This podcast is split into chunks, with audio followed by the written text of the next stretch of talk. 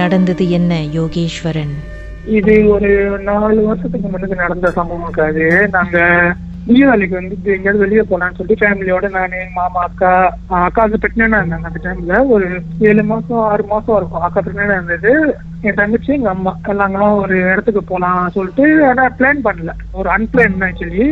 So highway எடுத்துட்டு மாமா கிட்ட எங்க போகலாம் அப்படின்னு நான் சொன்னேன். சரி, இந்த மாதிரி ஒரு இடத்துல ஒரு ரிசார்ட் இருக்கு, அந்த ரிசார்ட்டுக்கு போகலாம், ஆனால் லேட் நைட் பதினோரு மணி கூட இருக்கும். ஆமாம். ஸோ போகலான்னு சொல்லி நான் சொன்ன வேஸ்ட் கட்டிட்டு நான் போனதில்லை, அவங்க போகலாம் போயிட்டு ஸ்டே பண்ணலாம். அப்போ நான் ஆனால் கால் பண்ணேன், அந்த ரிசார்ட் கால் பண்ணது ஒவ்வொரு ஆச்சு, யாருமே ஃபோன் எடுக்கல.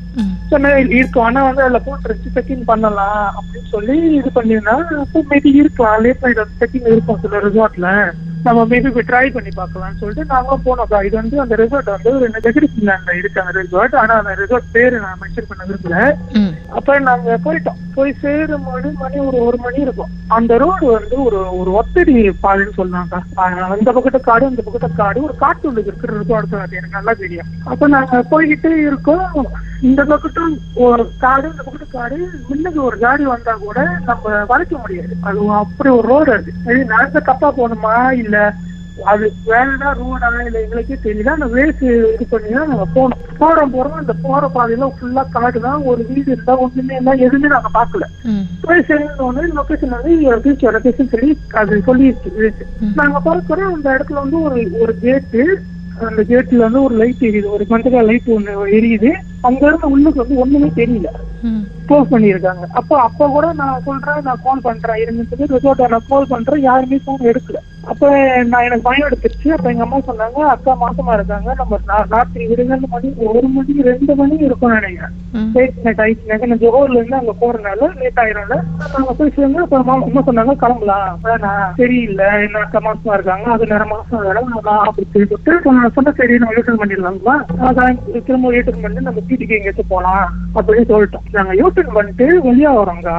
ஒரு அங்க இருந்து ஒரு ஃபியூ மீட்டர்ஸ் தான், ஒரு டூ ஹண்ட்ரட் மீட்டர் நம்ம அது வந்து மேடு, நாங்க ஏறுறது மேடு. ஸோ நாங்க திரும்ப இறக்கத்துல இறங்குறோம். இறங்கி நான் என்னோட ரைட் ஹேண்ட் சைட்ல வந்து மாமா சைட்ல வந்து டிரைவர் சைட் பக்கத்துல வந்து ஒரு வீடு தெரியுது.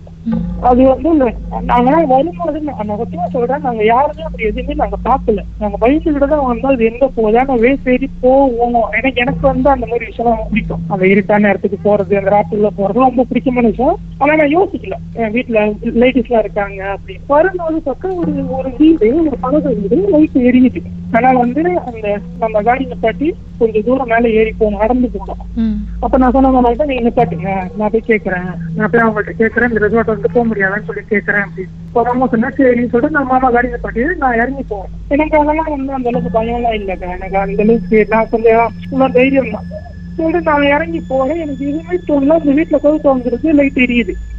நான் போறேன், ஒரு தமிழ் தான் ஒரு பாட்டி கைலி கட்டியிருக்காங்க, இந்த வயசானவங்க போடுவாங்க அந்த ஊருக்கு தான் போட்டிருக்காங்க, அவங்க உட்காந்துருக்காங்க. ஒரு அந்த வீட்டுல வந்து ஒரு ஒரே ஒரு பேமஸ் சேர் சொல்லுவாங்க, அந்த ஸ்வீன் சேரு அதுதான் இருக்கு.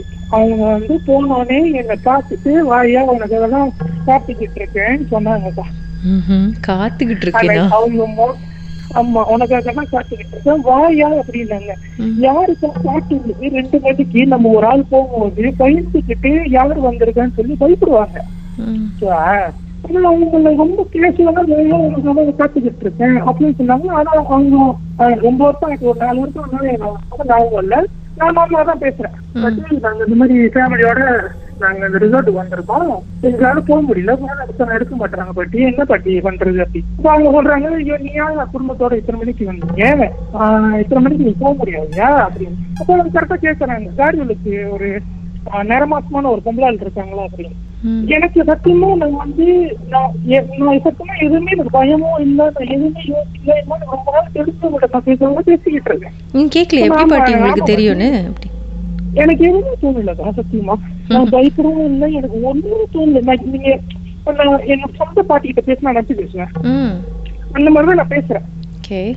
அப்போ நான் சொல்றேன், ஆமா பாட்டி அக்கா இருக்காங்க, காடியெல்லாம் நாங்க குடும்பமா வந்திருக்கோம் பாட்டி. நீங்க இத்தனை மணிக்கு வராதீங்க, வரக்கூடாது, திரும்ப கடன் போயிருக்கா, காலையில வாங்க அப்படின்ட்டாங்க. அப்போ நானும் சரின்னு சொல்லிட்டு சரி பற்றி போயிட்டு வர பாட்டின்னு சொல்லிட்டு கீழே காடிக்கு இறங்கி வந்துட்டேன். இறங்கி வந்ததுக்கு அப்புறம் நான் யோசிச்சேன். எங்க மாமா கேட்டாரு யாரும் இருந்தாரு. அப்போ சொன்னது மாதிரி ஒரு ஆள் பாட்டுதான் இருந்தாங்க. அவங்க திரும்ப இந்த மாதிரி கேட்டாங்க அப்படி. என் மாமா பயம் இருந்துச்சு. உனக்கு எதுவுமே தோணல? எனக்கும் எனக்கு எதுவுமே தோணலவா. எனக்கு நான் அவங்களாம் பேசினேன், ஆனா நான் அதை பத்தி யோசிக்கவே இல்லை அப்படி. அப்புறம் நான் இறங்கி வந்துட்டு அவங்க சொன்ன சரி போயிடலாம் வேணாம் அப்படி சொல்லிட்டு நாங்களும் கிளம்பி பீடிக்கு பீடிக்கு போயிட்டோம் அவங்களோட.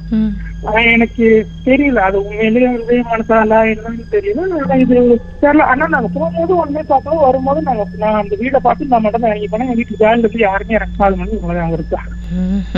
இப்போ வரைக்கும் ஒரு மிஸ்ட்ரி, அந்த பாட்டி யாரு, பாட்டிக்கு எப்படி தெரியும்? ஆமா, அது என்ன வந்து பூஞ்சோடி வாயா உள்ள வந்து காத்துக்கிட்டு இருக்கேன்னு சொன்னது. எனக்கு எனக்கு சத்தியமா பயம் ஒண்ணுமே தோணல. அந்த ஒரு இது இல்லை, அது ஒரு மணிக்குலேட் ஆன மாதிரி அந்த ஒரு இதாயிடுச்சு. எனக்கு பேசிக்கிட்டு இருக்கேன், நம்ம நம்ம பேசுவோம். திருப்பி அந்த பாட்டியை போய் பார்க்கணும்னு தோணலையா உங்களுக்கு? தோணுச்சா? இல்லக்கா, இன்ன வரைக்கும் எனக்கு நான் போகணும்னு எனக்கு தோணலக்கா. நான் அந்த பக்கத்து போகவும் இல்லை. அந்த மறுநாள் வந்து நான் அந்த ரிசர்வ் சூழல் பண்ணி கேட்டேன். அவங்க சொன்னாங்க நீங்க வந்து ரோடு தப்பு, நீங்க அந்த பக்கத்து ரோட்டுக்கு வந்திருக்கணும், இது வந்து பின்னாடி ரோடு, அப்படி நீங்க வரக்கூடாது வரக்கூடாது அப்படின்ட்டாங்க. அப்போ நானும் எனக்கு தோணல போய் பார்க்கணும் அப்படின்னு. ஓகே, ஆனா கொஞ்சம் பெரிய கேள்விக்குறிதான் அந்த பாட்டி யாரு. உங்க வாழ்க்கையிலும் மர்மமான சம்பவம் நடந்திருக்கா? அதை எங்களோட ஷேர் பண்ணணும்னு நினைச்சீங்கன்னா வாட்ஸ்அப் பண்ணுங்க பூஜ்ஜியம் ஒன்று ஆறு நான்கு ஒன்பது ஒன்று மூன்று மூன்று மூன்று மூன்று. உங்க பெயர் அதுக்கப்புறம் ஹேஷ்டாக் எம் டி அப்படின்னு டைப் பண்ண மறந்துடாதீங்க. மர்ம தேசத்தில் இடம்பெற்ற கதைகளை மீண்டும் கேட்கணும் அப்படின்னு நினைச்சீங்கன்னா ஷாக் என்ற ஆப்லயும் இருக்குங்க. S Y okay language setting தமிழ்னு செட் பண்ணுங்க. சர்ச் பட்டன்ல மர்ம தேசம்னு டைப் பண்ணுங்க. ஷாக் காஸ்ட் பக்கத்தில் மர்ம தேசத்தில் இடம்பெற்ற எல்லா கதையும் நீங்கள் கேட்கலாம். மர்ம தேசம்.